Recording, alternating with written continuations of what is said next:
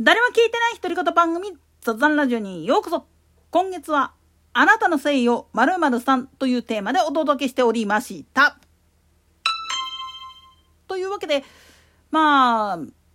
今月のテーマはここで終了、来月はっていう話になってくるんだけど、総括して言えるのは、結局、誰かのせいにするっていう形を取らないと、まとまらない部分っていうのもあるっちゃあるんですよね。なんでやねん八つ当たりじゃないけれども結局自分ではどうにもならないことは自分のせいなんだっていうふうにできる人ばっかりだったらいいんだけれどもそうじゃない人の方が圧倒的に多いわけなんですよね。もちろんまあいわゆる外的要因結局他人様によって受けた影響でそういうふうになっちゃったっていう人も少なからずはいるわけだけど大概の場合は自分自身の選択肢が間違ってるあるいは人の言うこと聞かんすぎるとかっていう部分もあっての話なんですよね。ただおいらから言わせるとおいらはもう本当に病気が元で目が見えなくなったっていう事実があるけれどもそれでもねどっかでね諦めてないんですよね。っていうか誰かに手助けされること自体がね自分の中では屈辱だなって思ってるんですよ。なんでやねんむしろ誰かを助ける側の人間であり続けたいがために助けられる側には立ちたくないんですよね。そういうふうに思ってる人っていうのはやっぱり公的機関なんかに頼ったりとかそういうのっていうのもどう頼んでいいのかわからないっていう部分もあるしプラスして自分がちゃんとこれで完璧でやってるのにもかかわらず余計なことせんといてくれっていうふうになってしまう部分があるんですよね。もちろんこれは独りよがりだし自分勝手っていう部分があるっちゃあるけれどもただ逆のことを言ってしまうとその人かわいそうだから助けようぜっていうふうに思ってくれるのはありがたいんだけれどもそれを選ぶのはこっちにも権利があるんだぜっていうことを知った上で動かないとダメなんですよね。とはいえ人に頼むっていうのが苦手な人間がどうしても支援が必要なのになんで助けを呼ばないんだ？どうして支援を受けないんだって言われた時にその不信感っていうのはどっから来るのかっていうのを考えたことありますかっていう話にもなってくるんですよね。それとプラスしてその人は挑み続けてるんですよ。今の自分が過去の行いによってそういうハンデを背負うことになってしまったことに対してそれでもまだまあ言ってみれば健康だった頃と同じように動き回るんだっていう意思表示でやってるっていう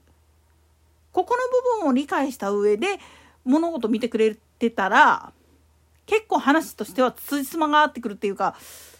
通る部分が出てくるんですよね。逆転のことを言ってしまうと何でもかんでも他人に任せておけばいいじゃんって言うけれどもそれで自分の居場所をなくしてしまったら元も子もないんですよね。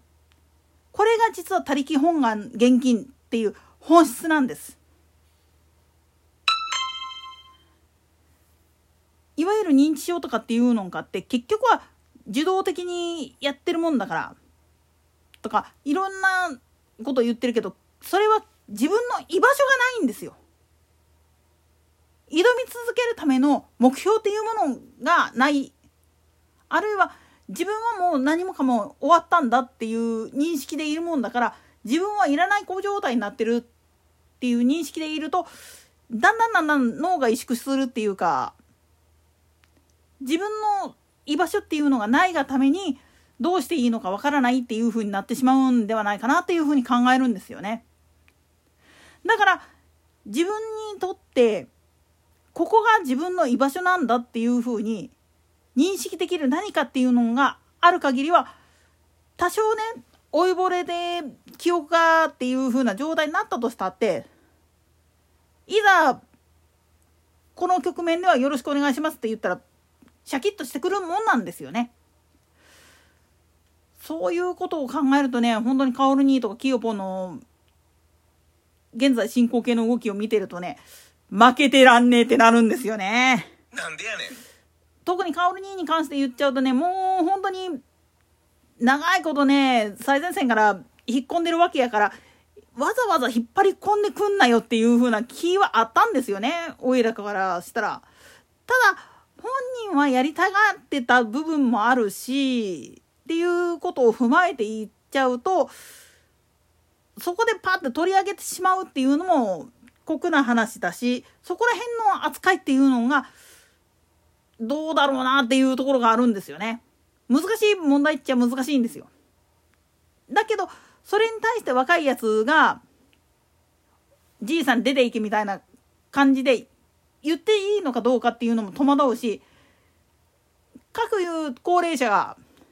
若い子にはまだまだ負けられないと言って最前線に立ち続けることが本当にいいことかどうかっていうのは分かったもんじゃないんですよ。だけどそれだったらそれで共存していこうぜ共闘していこうぜっていう風な形で存在を認め合って手を携えていくっていうこともすごく大事なことだと思うんですよ。それに対して誰かのせいにして自分だけ逃げようっていう風な考え方をやるんであるならばそれはすごい間違ってると思うんですよね。逆なんですよ。責任は自分にある。それはなぜかっつったら選んだのは自分だから。でも